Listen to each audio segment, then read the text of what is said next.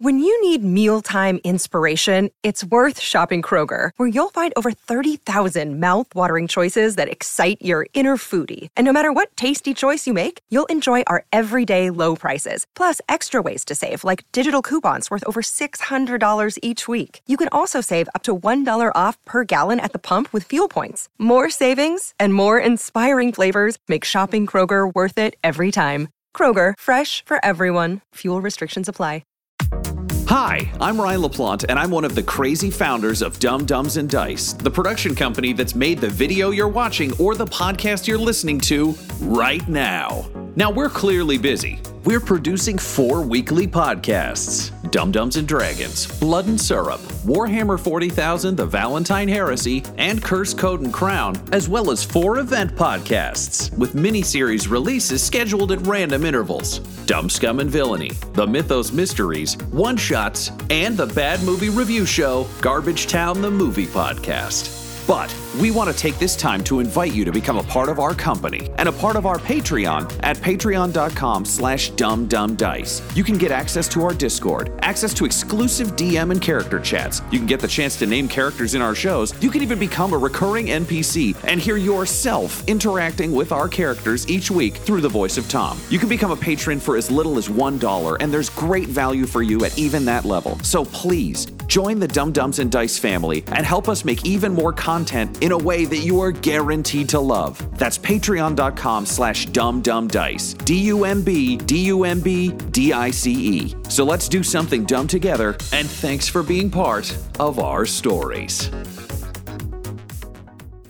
I am Executron, god of merchandising, and I came into existence because Dumb Dumbs and Dice has its own merchandise. That's a god pod, get it? Dice? Merchandise? Anyways, you can get t shirts, hoodies, spiral notebooks, clocks, wall art, throw pillows, bags, and even stickers emblazoned with your favorite Dumb Dumbs and Dice characters and their catchphrases. Go to redbubble.com slash people slash dumb dumb dice. That's D U M B D U M B D I C E. One more time for the mortals in the back redbubble.com slash people slash dumb dumb dice. Get your merchandise today.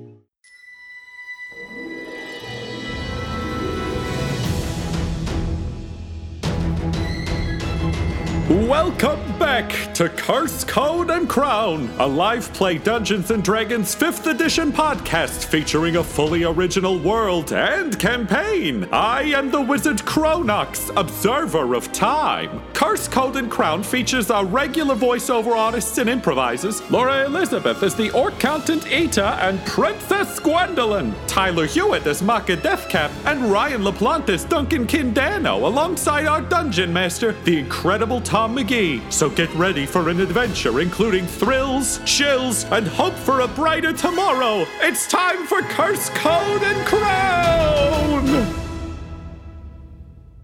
So the four of you spend an incredibly restful night in Doc Malvern's clinic. Um, as someone who falls asleep to rain noises quite frequently, man, is this the right place for that? It is soothing AF. Uh, aside from the uh, the boom of of thunder, um, the uh, the occasional uh, crackling of lightning. Um, but sure enough, um, it, it, would seem that uh, obviously having lived here for some time now, uh, the doc, Nev, and Bleep have managed to uh, uh, you know insulate the place as best they can against the elements. Um, and as a result, it is a, a fairly cozy, if if concerned, sleep. Um, you wake up feeling well rested. Um, Gwendolyn, you still feel um, a little weakened uh, from from your kind of uh, spiritual donation, Mm-hmm.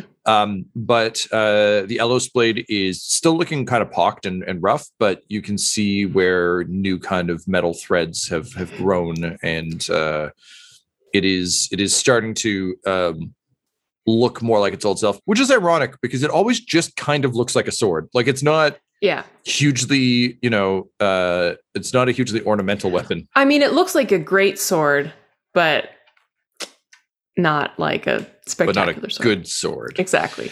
um yeah so it is uh clearly um Aesop is is working working his his questionable magic Um, so you've got that going. Um, so you you awake uh, to find that um, uh, Nev uh, and Bleep have kind of gone off on patrol. Um, Doc Malvern is uh, is uh, in his quarters, um, uh, seemingly kind of uh, coming out of a long slumber. Um, you get the sense that you kind of witnessed his big burst of the en- of energy for the day. Um, Hmm. That he he he doesn't. He is perhaps more frail than uh, than you at, at first had uh, had assumed. Uh, but he's around if you need to ask anything. Uh, but you have uh, you have some time to make preparations uh, before you you venture out into the storms. I think Duncan would uh, a he would have to sew a chin strap onto his hat so that it wouldn't blow away in the wind. This is this is wise. Uh, and then I think he'd be looking around for anything that he could use to just kind of strengthen his gear in terms of survival under the weather. Uh, he tends to be more a silk shirt, this looks good, I can move well guy than a let's survive uh, never ending thunderstorms and wind rushes. So if there's any like cloaks from other people who've been here or things like that, he'd need to cobble together himself like a pretty serious coat of Yeah. some kind.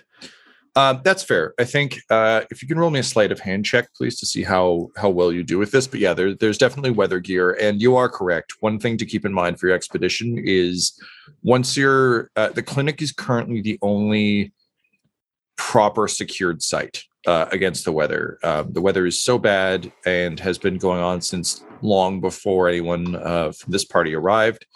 Um, that there are some like minor shelters, but they really are kind of lean tos. So this is kind of your one super safe spot. Uh, but once you're out there in in the uh, in the elements, you'll be very much in them. Uh, what'd So you get, Ryan? 15 for the sleight of hand. Okay. Uh, yeah. So I think um, you find uh, like um, a a somewhat damaged um, uh, slicker like the one that uh, Nev wears. Uh, you get the sense that being a a massive troll fellow who gets in a lot of scrapes, um, Nev goes is not uh, not gentle on clothes. Um, you noticed that his his coat was kind of patchwork as well, and you kind of find a bunch of pieces of coats and are able to piece together a uh, a, reasonable enough um, sort of uh, uh, long coat um, to, uh, to kind of sling up and over your your existing gear. Um, because you are piecing it together, you are able to kind of like leave in little little trick spots if you need them. So you know if you need quick access to your sword or what have you, you're able to to do that fairly easily. Um, and uh, yes, you you attach a, a, a chin strap to your hat. Would you want to take? Uh, they have a couple of um, sort of rain treated hats. Uh, they very much look like uh, the classic Newfoundland uh, kind of yellow slicker hat. That is for those of you unfamiliar with the, the the fine province of Newfoundland. Hey, go to Newfoundland. It's lovely. Food's great and the people are nice. Um, but uh, they're kind of um, you'd likely see them on like old sailors or fishermen. They're these big floppy yellow hats that are just there to get as much rain off your head as possible. In the, the yeah, I think he'd possible. stow he'd stow his hat then and uh and focus on something a little more weather friendly. Uh, he'd Sure. find the the darkest or most stained one so it wouldn't be like a bright yellow. No, none of them are yellow. They're they're all made of um uh, of Right. uh, kind of a brown uh, brown material. that Seems to have been treated with uh, with wax. Uh, Then whichever is the most dashing, he'll take that one. okay, sure. There's one that has like uh, uh, a cool um, embroidered pattern, kind of like what you'd find on uh, like a Wild West pistol grip. Um, so just kind of some like almost paisley um, images. But yeah, Mhm. it's just it's clear that someone put a little bit of extra shine on this one. So it is yours. Beautiful. Mm, Ida would definitely want a, a, a cloak of, of some sort for sure. It's like I mean she's got leather armor, and and I mean, you know, there there's like cracks and stuff. Yeah. Would, uh, do you think Ida would want to come along on this voyage or would she want to stay back? I will point out there are some logistical concerns that can be sorted if one of you stays behind, uh, either Gwendolyn or Ita, uh, largely because you still need to figure out where you're going after this. Um, and also uh, presumably some other logistics. So it's up to you. Right. But um, Um, I mean, it's also like, do you would you rather I left Ida behind? Um, only because there was like the Apex Institute cloud skimmer that she would be interested in finding. uh, so I guess the other question is would Gwendolyn come along then? given the lightningy nature of of the space. Um, I think for for ease of operation, I will suggest uh, only take one so that you aren't constantly having to jump back and forth. But uh, Duncan obviously has to go. Um, Tyler only has one character. Given that you have two, you can kind of choose who goes on the mission. Who It behind. worth flagging, Gwendolyn, that I did see a large number of those uh, lightning creatures jumping around in the sky over the valley. So Yeah. someone mean, needs to stay behind to sort out rations. Uh, I'll be honest, like Duncan, this does kind of seem like a you thing. And like, I mean, there's opportunity. I could get to know Doc Malvern a bit better and like get to maybe understand like people who might be like opposed to the alliance and see what like things that uh, maybe I need to like help push the alliance towards in order to include everyone. I think that's an excellent idea. It's noble and uh, also keeps uh, everyone collectively safer. It is worth noting. The Alliance first consisted of members of kind of whoever you chose, so the more good people you get in there, the better you can kind of steer it over time. Right? I think I think so. All right, so you stay here, interact with some people, find out where dangers may follow, uh, and we'll take Ita to go investigate this skimmer and try to solve the mystery of House Dan on the observatory. Well, sounds like a plan. Have have fun. We'll we'll do, I guess. I feel like that's that's the full awkward goodbye between Yeah. the two of them. Is Yep. Feels right. All right, um, Maka, what kind of preparations would you take for the elements? Well, very, very like in a very practical sense, I have prepared specific spells now. Um, you may have noticed based on some of my like control water and stuff like that, I had basically prepared spells for being at sea. Um, a lot of that has been changed up now. Um, Don't um, worry, I could move the water. Like, all the rain just kind of trembles as it falls around you. You're like, "Hmm, there's there's you know in in creating a tortle class i was looking into you know like they, they don't wear a lot of clothing they just don't see a need for it um but tom this is you know your world and we're kind of working together to like play through it here um would maka see this weather and know that he needs some sort of protection from the elements or would he be okay to just kind of march out there as as is as god made him I think uh, he would probably be fine against the elements. I mean, like just thinking about how turtles and turtles work. Um, yeah. Um, the only uh, only reason I would recommend clothes if you wanted them um, or any weatherproofing stuff was uh, purely for comfort's sake. Um, if you don't have uh, a cloak or anything, you're kind of at the the mercy of the elements. So if you're cold, you're gonna stay cold. But you're also i mean also i can just like, blooded. so like, mm. I can just shell up too. Yeah. Is the thing like yeah. yeah, I think you're um, probably fine. I don't think yeah. you need need anything. That that's what I basically wanted to know because Maka, you know, uh, has no interest in like frivolities for the most part, right? Um, Mhm. So e- even going so far as like, do I need clothes? Nope. Okay, good enough. Like that's kind of all he he wanted to know. Um, he would, and this might be a long shot just because we're at a, a clinic. Um, he had surrendered his shield and his club. Um, now his arm, um, his root folk arm, doubles as a club, but he has no shield right now. Um, Oh, if you surrendered those at court, those were given to Duncan by the Seeing Eye Frog. He received all their stuff, which is like he has his Oh. gear. So you have all your okay, shit. then Yeah. I think um, Maka's ready to go. Thank you for reminding me of that. No problem. And we can all remember that at least Jossie can't take over frogs. So if the world right. falls to Jossie, the frogs will reign. All right. And uh, Ita, you said you'd look for a cloak. Um, what other preparations would you take? um, not much. Let's get the show on the road. You know, we're just you like, know, let's it's get kind, there. it's yeah, it's kind of like we I, we got a thing to do. We got a thing to do. She she she wants to do it. Okay. Great. Um, so having geared up, um, you have um, uh, they they're able to give you a rough sense of where um, where the ship went down. They they mentioned the northwest quadrant. So pointing pointing it out, it's kind of like um, you're looking um, you arrived. Uh, we'll say the clinic is in the south, just for ease of um, everything. Um, so the uh, we can take the tower uh, as uh, the the Spiros Observatory sort of as our like center of the compass um, Okay. around which we can orient ourselves.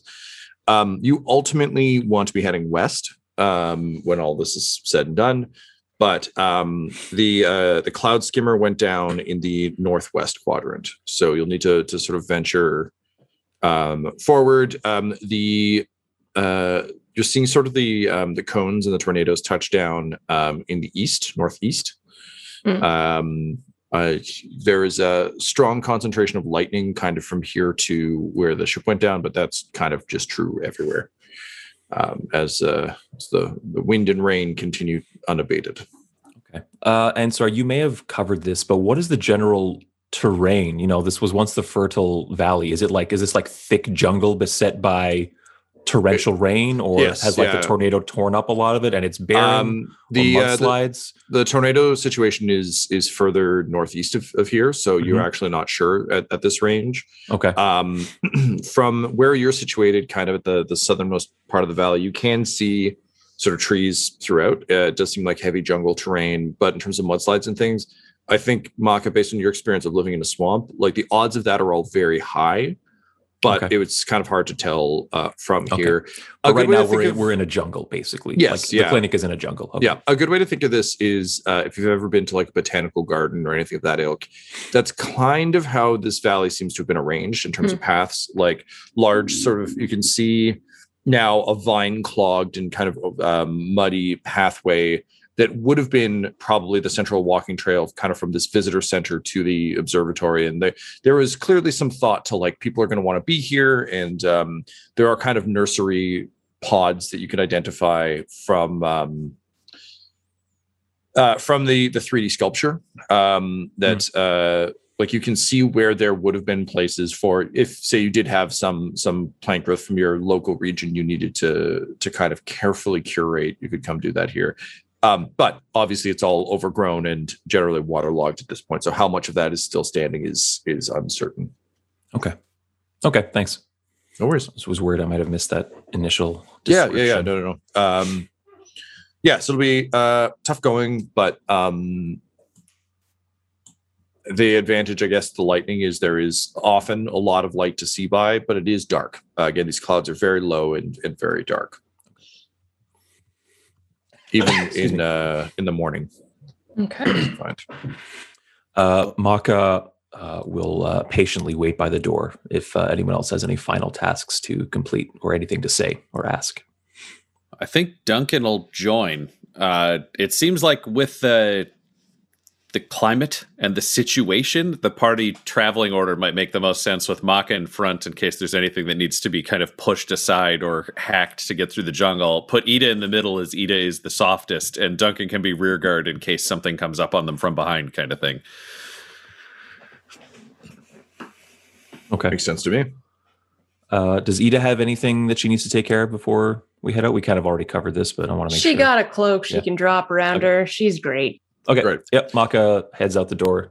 Okay. Um, Nev uh, is uh, just sort of coming back from from patrol as as you start to head out, um, and uh, he just kind of waves to you and says, uh, "Hey, best of luck on uh, on your journeys. Uh, we'll uh, we'll keep an eye out for you. If anything gets uh, gets too bad out there, we'll try and uh, try and get you out. All right."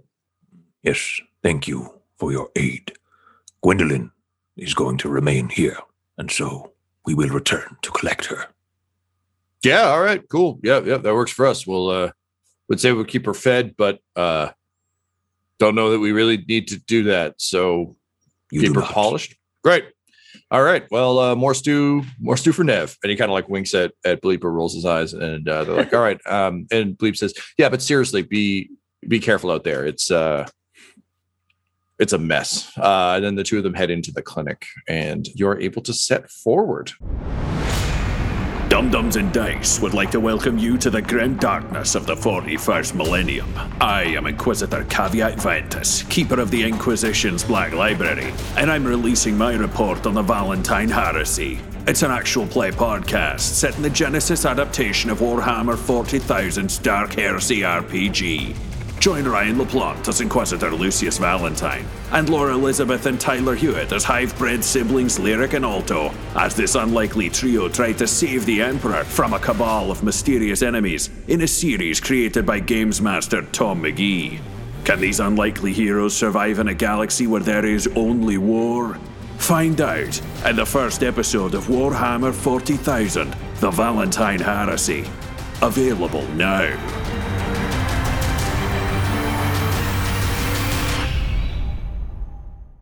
To begin with, Duncan, I imagine you would likely be kind of trying to help navigate uh, using your navigation tech. So let's uh, let's go with a perception, please, at advantage. Okay. Um, and Ita, would you be uh, mathematically assisting? A hundred percent. Okay, so if you want to go ahead and roll me Arcana, please.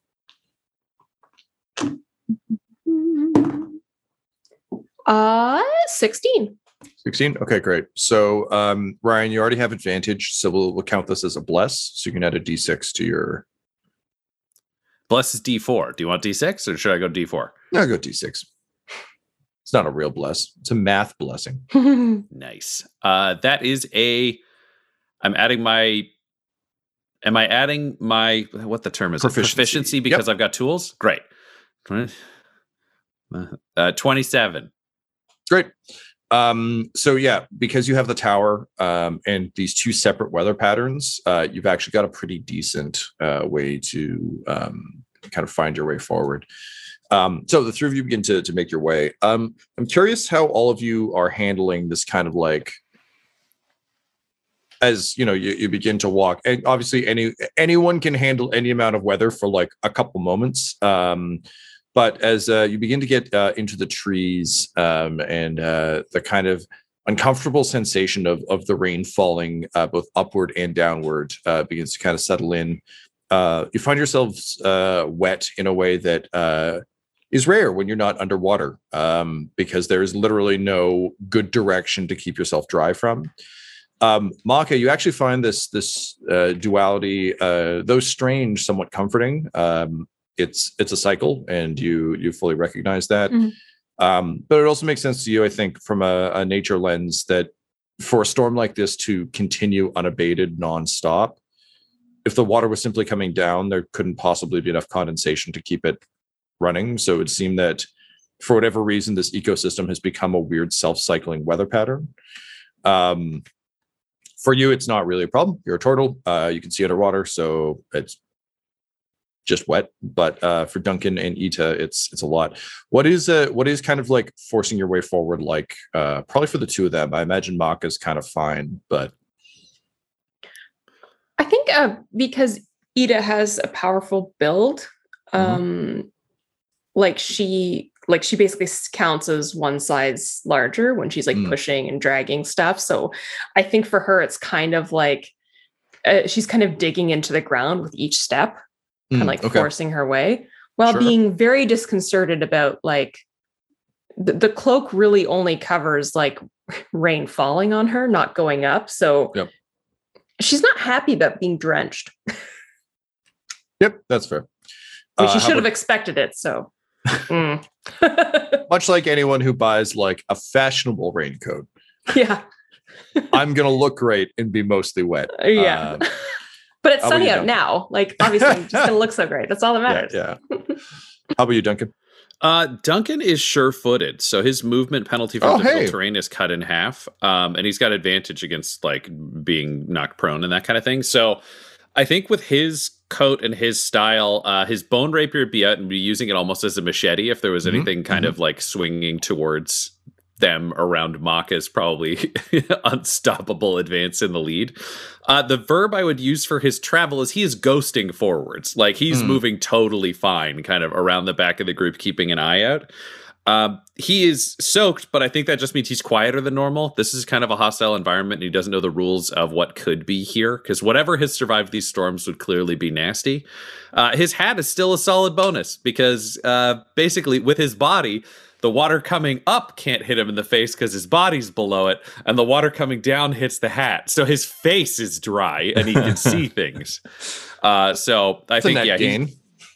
he's drifting uh, probably in in style and mood towards uh, the guy who hunts raptors in Jurassic Park. Like there's just a lot of Muldoon! yeah, he's got a lot of Muldoon looking around into the the jungle. Nice. Okay, great. With that, uh, can you please roll me a perception check? All of us or Duncan? Uh, just Duncan, if Okay. unless you all think you'd be like active, because it sounds like Duncan is aggressively on the lookout for enemies. He'd probably be more than Maka is. Maka, I think, is just looking it forward. Ida's looking at everything with like a scientific curiosity. Mm, mhm. Okay, cool. 19 for Duncan. 19? nine. Um, all right. So um, you are not seeing uh, much uh, or any real wildlife um, around here. Um, it's so lush, and again, like the fertile really does stand up to its name. And I mean, Costa Rica and or uh, Isla Nublar from Jurassic Park is a solid, solid pull for this. In that, um, it, the greenery is uh, is lush and constant, and you have those big, huge leaves and and things. Um, but it is eerily silent uh, beyond that, aside from the, the rain. Um, you know, you'd expect that kind of buzz and uh, constant hum of of wildlife, but uh, so far there's none. Um, so you're not you're not seeing uh, anything of, of that sort, um, but you can smell um, fires uh, on on the air, uh, smoke on the air, uh, which is not entirely surprising given how many fires you could see from uh, the clinic. Also, admittedly, with lightning just randomly striking stuff, like there will be burns. Of course, uh, for the four three of you, rather, you know that uh, the lightning is uh, unfortunately sentient and aggressive. Yeah. So, not a, an entirely safe uh, bet. Um, you've now been uh, you've been going for for quite some time. Um, you know, it's been uh, probably about uh, an hour, or a couple hours. Uh, can you all please roll me a survival check? Do our cloaks make any difference on this, Tom? Um, only in as much as you don't have disadvantage on the Cool. survival checks from Fair. Uh, 13. 13, Nat one.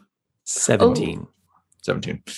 Um, all right. Um, Ita and Duncan, uh, despite your um, uh, kind of preparations, um, this has taken a lot out of you. Uh, the uh, the mud and everything else is uh, is is is wearing you down. Um, I'm gonna say uh, you both have temporary exhaustion at level Ooh. one. What does that mean? Uh, so exhaustion at level one means that you will have disadvantage on disadvantage on ability checks. Yes. So Okay. Um, not on All attack rolls. Yeah, but not attack rolls, not saving rolls, just on uh, random abilities. Just kind of indicating that that early level of being real sleepy, where your your brain just isn't quite working at the the speed you would like. Um, you don't get the sense that there was much you could really do to prevent this. It's not like you came ill prepared. It's just, you know, nature of the beast. Um, you can choose to rest up uh, if and where you want to. Uh, you'll just have to kind of tell me how you're trying to rest. Basically, uh, as you probably ascertained, uh, this is an incredibly hostile environment, uh, and as a result, uh, you're all going to be risking exhaustion fairly frequently. Um, so you'll have to determine kind of when and how you want to break. Um, yeah. So um, with that, with that in mind, you um, can smell more and more smoke, and you can actually start to see flashes of lightning. Uh, so, Duncan, I know particularly to your eye, uh, this would signal that you're going to be facing uh, lightning creatures sooner than later. Um, how do you want to proceed, and what kind of preparations do you think you would take um, as you you move from your reckoning? You're you're getting close to uh, where the ship supposedly went down, and I think we'll say you find like, you know, some uh, wrecked metal um, in your path that kind of indicates you must be reaching the crash zone. Um, Maka will turn around to you two and say, um, uh, The lightning strikes draw near. Hmm. We will be facing more of those creatures from the sky. I have come up with some protection hmm, that I may provide to one of you. It will require great concentration, and I will be limited in my abilities while conferring it to you. But I have it nonetheless. How how does it work? Jossie, perhaps retroactively or or perhaps even unbeknownst to her, has graced me with more magic. Hmm. I can reduce the negative effects of various energies hmm. fire, water, lightning. Hmm. You will still feel the blows, but not quite so hard as when we were at sea. All right. Well, here's the question, I guess, Ita, on the scale of things. Should we reduce it on me and I'll charge and try to distract anything that comes at you, or should we put it on you and then all fight equally? Uh, I I was considering maybe finding a fallen tree and hiding be, be, be, below the trunk. Hmm. Ito, we did not bring you out here with us to hide. Hmm. Now we is do, the time we do not for we do not want to wait until the, the creatures pass. No. Maka looks up to the sky and says, uh, You will be waiting a very long time in the valley of eternal storms. I, s- I I see. I believe hiding in place, we could say, would be illogical at this time.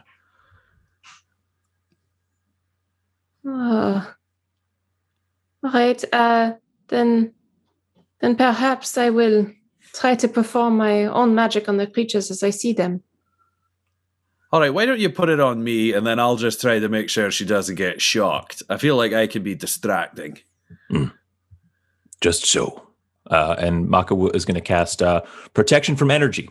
And I'm going to select Hmm. lightning from the list of various energies. Uh, for the duration, the willing creature you touch has resistance to one damage type cold, fire, lightning, or thunder.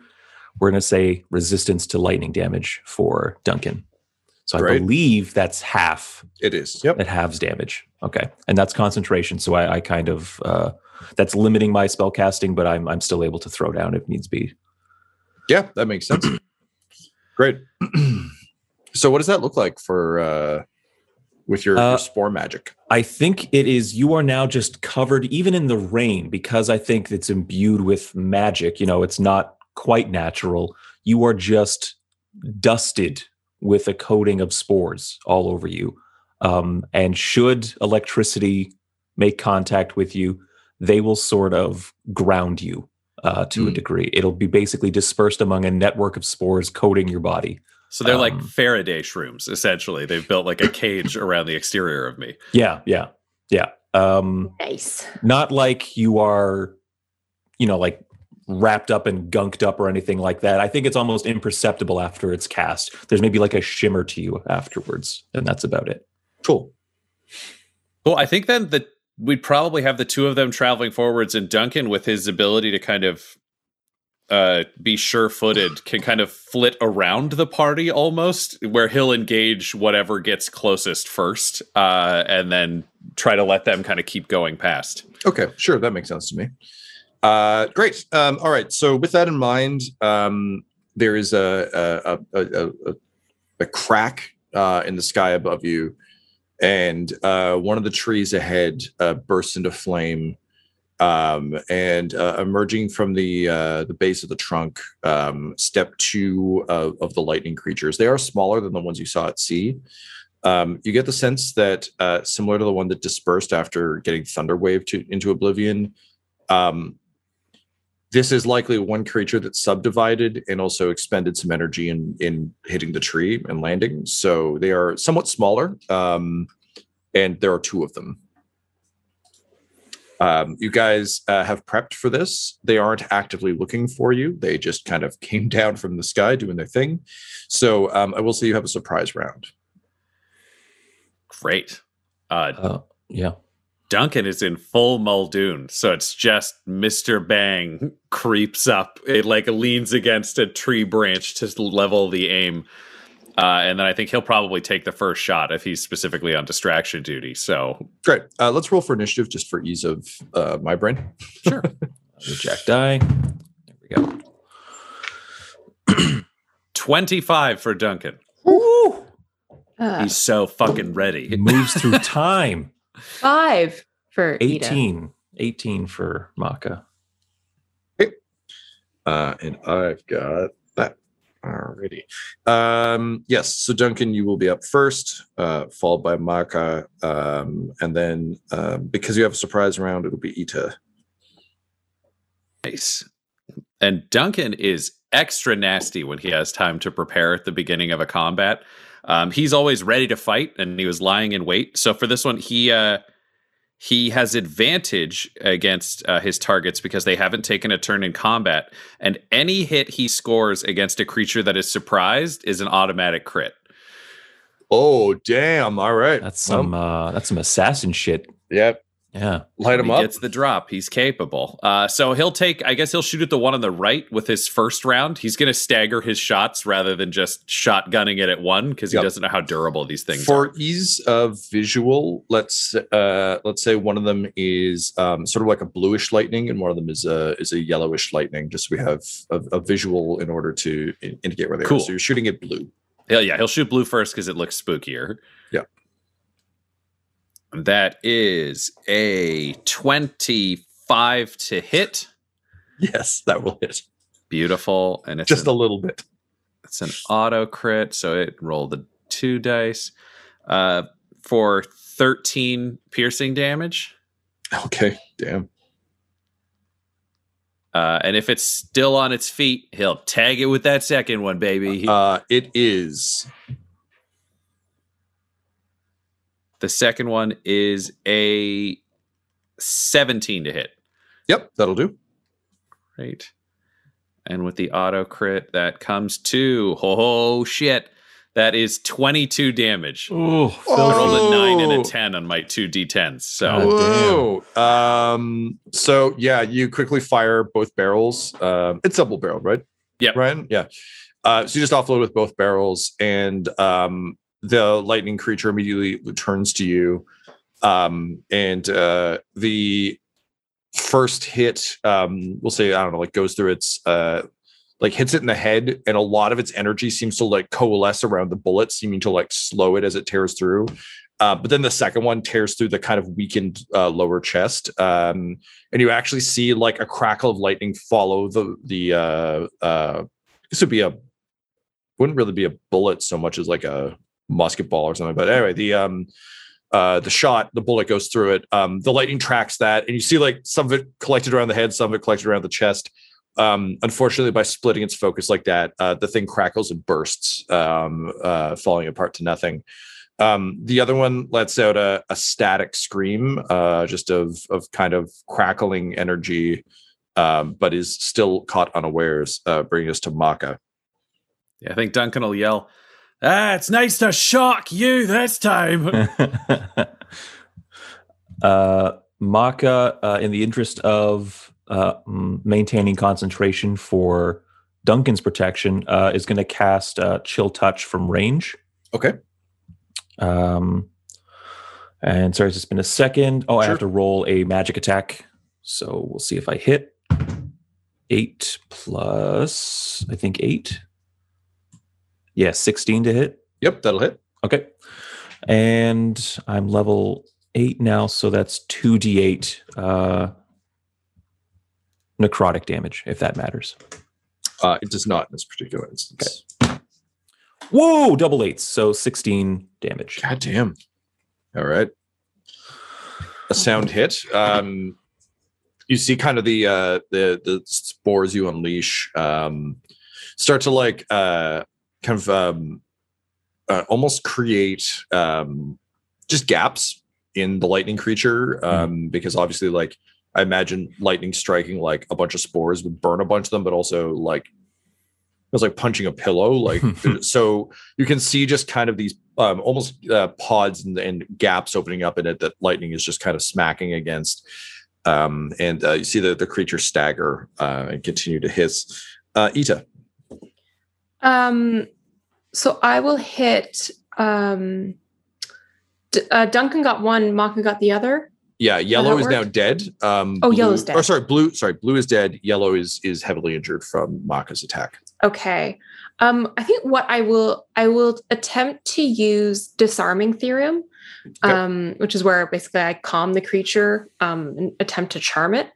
Um, and I think what I do, because normally I'd, I'd like start listing off number sequences, but recognizing that this creature is like a lightning creature and lightning follow like is basically creates like fractals in nature, I start to draw attention to the other fractals uh, in nature around it to try to like bring it into like a, some sense of harmony and calmness, which is basically like observe the beating of my heart, observe the branching of the trees, observe the frost around you. We are all the same.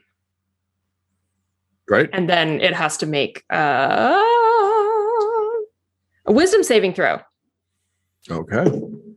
How wise is this electricity? Oof. It is uh, eight wise, which is not very which good. is yeah, That's no that's, owl. that's less than 14 so yeah okay so it's charmed um and uh, basically can't hurt us until the start of my next turn unless someone hurts Okay. it first but i'm like So I think with with that in mind, then uh, once you calm it, um, it actually dissipates. Um, It uh, uh, Ida, uh, observing it and kind of thinking about these things in the terms that you do, um, observing both of these these creatures kind of fall apart.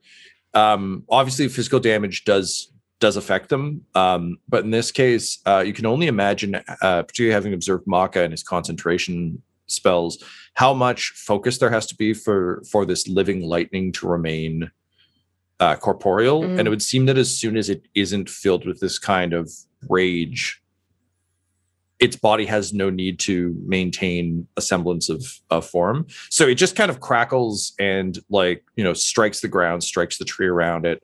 Uh, it's a little bit of a Back to the Future lightning strike, where just kind of like arcs up the tree um, and then dissipates leaving oh the uh the three of you uh alone in the rain yet again. Duncan will look over and give her a nod and say, "Clever girl." Well done, Ita. You ah fuck it. I'm destroyed corrupt. it. inspiration to ryan for a great jurassic park quote. No your dm pals. He is never gonna get another inspiration nope no your dm uh, um yeah great sorry uh you were gonna say Uh, Well done, Ita. You destroyed it with your incantation. Hmm. Very, very powerful magic you have. Yes, good. yes i'm not sure that destruction is the word though It is it is gone from here. You you eliminated the creature, yes? You spoke you spoke arcane words and and cast it away. well i mean really i just calmed it down and i believe it left of its own volition Hey, friends, it's a combat situation. Ita, learn to take a compliment. Maka, let's keep this one rolling, bud. uh, and with that, uh, you uh, you venture forward. Um, so uh, you are hearing more lightning strikes nearby, but luckily none are directly in your path. Um, you are now also finding more and more debris. Um, there is uh, you can see sort of uh, damage to some of the trees, um, as well as pieces of metal here and there that, that seem to have come off of um, the cloud skimmer. Um, given the the amount of uh, again kind of weather happening here it's hard to tell when this happened but it's not like smoking like this didn't just happen today. Um it uh, as as uh indicated by uh, your friends back at the clinic um they got word uh let's say two weeks ago um that uh, that this this vessel was coming. Um but nevertheless you are able to to um, kind of identify the the crash path. Um and so you uh, make your way forward, uh, kind of following that. Um, did you guys want to roll stealth? Would you be doing this as stealthily as possible, given that you're getting closer to the site? uh, I, ida would definitely approach with some trepidation yeah, I think we'd be cautious. So stealth is probably the best example of that. Like we're not looking to just throw down with Yeah. an army of lightnings. Gotcha. So disadvantage for all for Ida and I for exhaustion, correct? Yes. A 14 Yep. Maka rolled a five plus zero for stealth. And- right.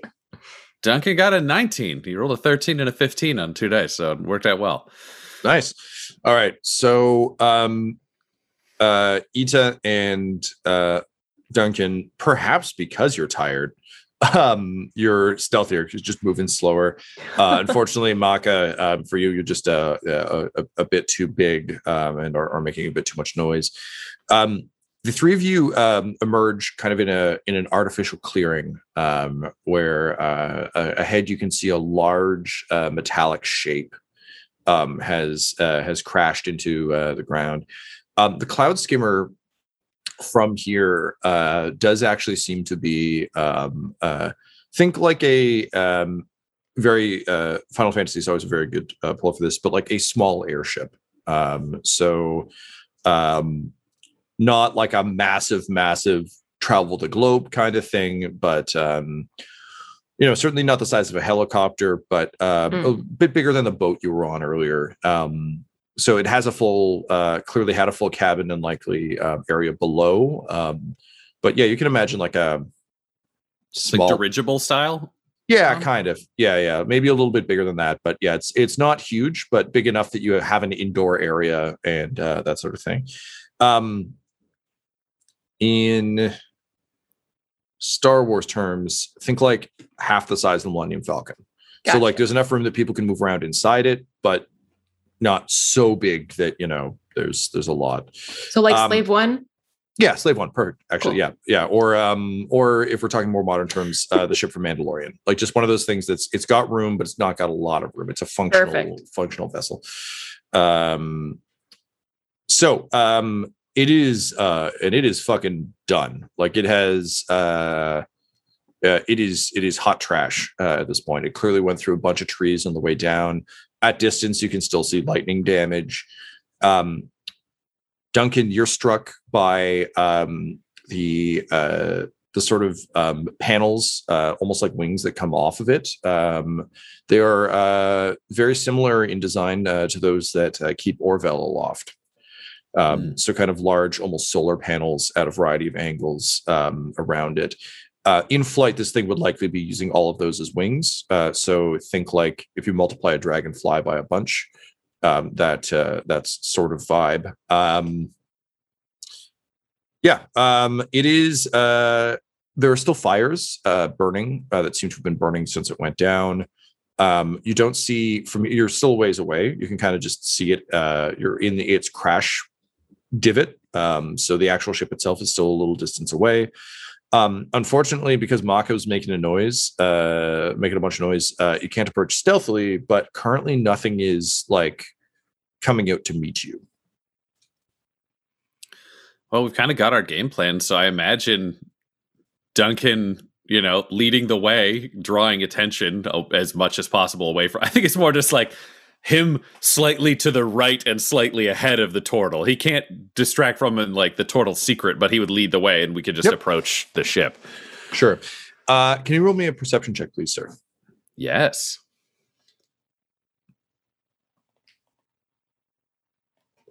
Thirteen. 13 okay um as you approach you begin to hear um uh kind of the sound of um what sounds like a uh something spinning up um like a a whirring noise um but then it, it like clicks and stops. Um it's a little bit like a car engine um stalling and refusing to start. Um and uh, as you approach uh you can see that the um uh, because of the way the body of the ship is twisted um, the interior of the ship is visible uh, from this direction uh, as you, you get closer. And you can actually see that the engine um, still has energy and seems to be like trying to spin up as uh, as it, it kind of crackles and, and sputters uh, being exposed to the water it's clearly pretty badly damaged um, you can see a bit of the crew cabins um, even from here there seem to be um, si- like uh, metallic instruments kind of everywhere around here. Um, at a glance, you would, and this kind of tracks with what you know. It seems to be a science vessel of some sort. Um, like you're finding like, you know, magnifying equipment, uh, scalpels, um, specimen cases, that sort of Hmm. thing. Um, You do find um, a uh, a couple of bodies as you get closer. Um, they uh, they are, are charred fairly badly, but you're able to identify uh, a couple of gnomes um, who Oh. uh, who clearly um, succumbed to their wounds. They have been um, wrapped in um, in uh, sort of uh, a, a damp, what look almost like sheets, uh, and they have been arranged next to each other. Um, so they aren't buried, but they do seem to be like someone moved them here. They didn't just Mhm. drop here. Um, in terms of the ship itself, uh, again, it looks like it nosedived, uh, kind of crash landed. Um, if you were to spend some time searching, you could probably find the tracks that would uh, give you some indication of where everyone went. But right now, it does seem very much to be abandoned. All right, I'm thinking, friends, we should probably. Ita, I'd love it if you could take a look at that engine and just turn it off because I don't want it to explode on us while we're trying to search this place. Mark, it seems like you and I could check the crew compartments and see if we could find any notes. Maybe I could find a captain's space of some kind, see if they had any maps or other information or logs. There was talk of a key being on board this vessel. Perhaps it remains still among the wreckage. Correct. Hmm, I will begin my search. and Maka uh, will start to uh, uh, enter the exposed uh, interior. Sure. Of this Do you want to roll me craft. uh, an investigation there, sir? Investigation? Yeah, that was a thirteen plus one four. Four- Fourteen. Jesus. Cool. Um, so, um, and Duncan, you're looking for um, captain's quarters and uh, stuff. So, if you could roll investigation as well, please. Sure. And then, uh, Ita, you're going to investigate the engine. Yeah, totally. All right. Um, I think we can from you take. Let's take investigation there as well. Actually, Cool. I Disadvantage still, right? Yeah. Yeah. Ugh. Oh, still not bad. 21. Yep. Four for Duncan. Okay. Oh, 22. Sorry. My mistake. Oh, well, that makes all the difference. Right? Uh, and uh, Maka, what'd you get? Uh, I'm sorry. What was the roll again? Um, investigation. Investigation again? Um, no, I did sorry. get the fourteen. Oh, you got the 14. Yes, yes, yes. Sorry. Um, okay. So, um, Maka and Duncan, uh, as you begin to search, um, uh, Duncan, you are uh, disappointed to find that uh, you do find uh, the captain's quarters, um, but uh, they're very, um, very sterile. There's not really, there's no personal effects um, strewn around, um, which is odd in your experience. Um, but at the same time, if this is like, for lack of a better term, like a rental vehicle, um, you wouldn't be entirely surprised. But it does give you some something that there isn't like, you know, it's not like the Jack Sparrow quarters where there's just like trophies and shit everywhere.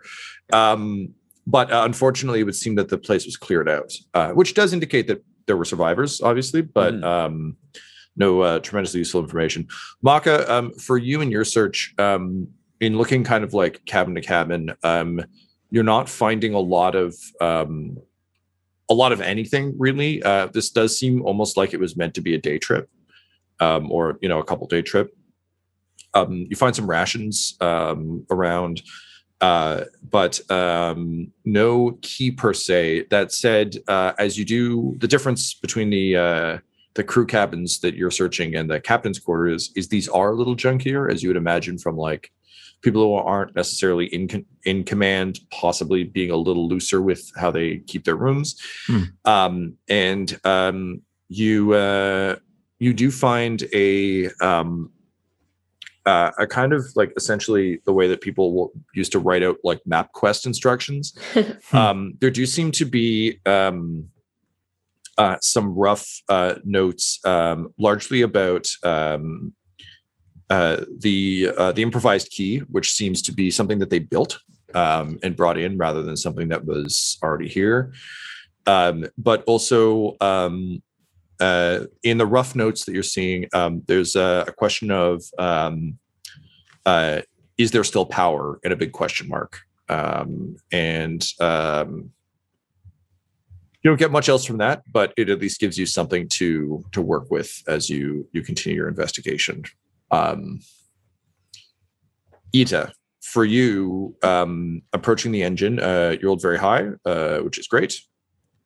Um, so uh, approaching the engine, it is very unstable. Um, you, I think, the Empire, um, I imagine, is a bit more like uh, sort of like an Aztec uh, or Mayan civilization in that there are great uh, mechanisms, but they are all um, you know cogs and pulleys and that sort of thing. It's not a, a technologically um, or like a mechanically Mechanical, advanced, yeah. uh, well, not even advanced, but it isn't like- Electrically. electrically thank you Yeah. you're yeah it's it's much more like no these are the things we know we can control we Yeah. understand physics we actually don't need to um mechanate this also the empire is very close neighbors with apex so I imagine Mhm. similar to how you know gardens in france are like stay off the lawn and gardens in england are like please walk on the lawn just because the two cultures insisted on being slightly different on dumb things um there's a bit of a, a pride in i think the empire of like we don't need machines we actually have a better solution Mhm. that doesn't require all this so this isn't something you'd be super familiar with but nor is it also something that you would be uh, completely taken aback by Mhm. um, that said uh, you can see that it's heavily damaged. And um, there is um, uh, obviously like it, it is smoking and and spinning and moving. Um, you've been tasked with turning it off so it doesn't explode. Uh, Yeah. you're actually not sure how you can do that. Um, so i guess my question is would you risk trying to shut it down? Um, is there like a glove box with the user's manual? there is not Ah, nuts. Um, Uh, one thing you do know of the apex institute is they all fancy themselves baby geniuses so the odds Yeah. are that there are no manuals anywhere because we all know we built these things yeah. it's another thing the empire finds incredibly frustrating Mhm. Um, in that case, I think um, she'd look. She would. She would want to look for like whatever like source of energy there is in there, and basically like cut the wire as it is, as it were, just to like stop. I think she understands like the basic like. There's a source of energy in this, and if I Sure. can just like disconnect that, I think that makes sense. Um, okay, so um, can you rule me? Uh, I uh, hmm, I think it's investigation again, yeah, that's fair. Yep. And with disadvantage Oh, because you're exhausted. I keep, on all these disadvantages, I keep rolling nat twenties as one of them. It's very frustrating. Your dice are on fire. well, it's really session. funny because this was like the same one was like I was rolling advantage, and it was the same die yesterday that was giving like shit results. So I was gonna say if it was giving you twenties yesterday, I know those die. It- They have metal in them. um, uh, it's- that's a twelve. Twelve. Um, all right. Um, as you begin to investigate, um, you are alarmed to determine that the engine itself is the power source. Um, so you could cut wires away from it, but it is generating. Um, this thing is generating engine, or the engine is generating power that is kind of filtering out. Mm. Um, this is odd, but also kind of tracks with the way the Empire or with uh, the way Apex works. They like closed circuits. They like things that are kind of a enclosed ecosystem. Um, so unfortunately, there's there's no uh, direct cable to cut. So basically, your options are leave it alone or bash it. At this point, Um, I think I'll just look to everyone like, uh, uh, I mean, uh, Duncan's in the captain's quarters, so you're just looking and saying, uh, I am, but he's I not am, there. yeah, no, I am a hundred percent. um, which Um, is where you find yourself as um, uh, a crackle uh, begins to emit from the engine behind you. Uh, and uh, having not received any immediate response, um, you turn and see uh, energy arcing off of the engine and out. And as it continues to whir and spit, uh, slowly a figure begins to emerge uh, from the engine uh, growing larger and larger, cascading out in huge electrical arcs. And finally, the engine goes silent as a uh, a massive kind of four tentacled electrical being rises uh, from the engine uh, and lets out a, a massive static scream. Roll for initiative.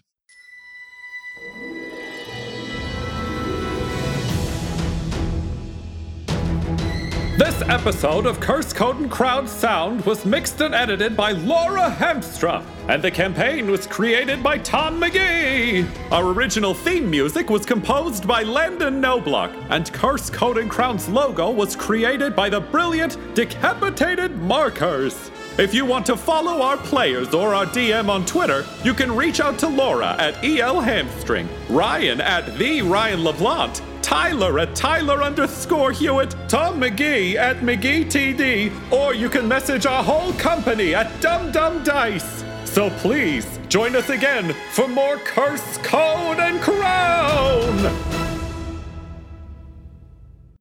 Dumb Dumbs and Dice has to give a special thank you to the supreme beings of our Patreon at this time. Christian Menicola, the Half Blind Prophet, Christopher Little, Sue One, George Dolby, One True Artistry, Orion Birchfield, Lord Abradovic, Noel Lewis, Scott Garland, Anthony Griffin, Benjamin V, Gavin and Abby McDonald, Cade Peters, Richard Cranium, Anna Zed, Eric Williams, Logan Fire Unfriendly, Acrix, Cameron Ezel, Grandma Likes D&D, Alan, Austin Nut Powers Fry, Stabby Stranger, and Jill and Noel LaPlante. If you want your name to be added to this list, you can join our Patreon too at patreon.com slash dumbdumbdice. Thanks to them, and a little bit of thanks to you. The Fable and Folly Network, where fiction producers flourish.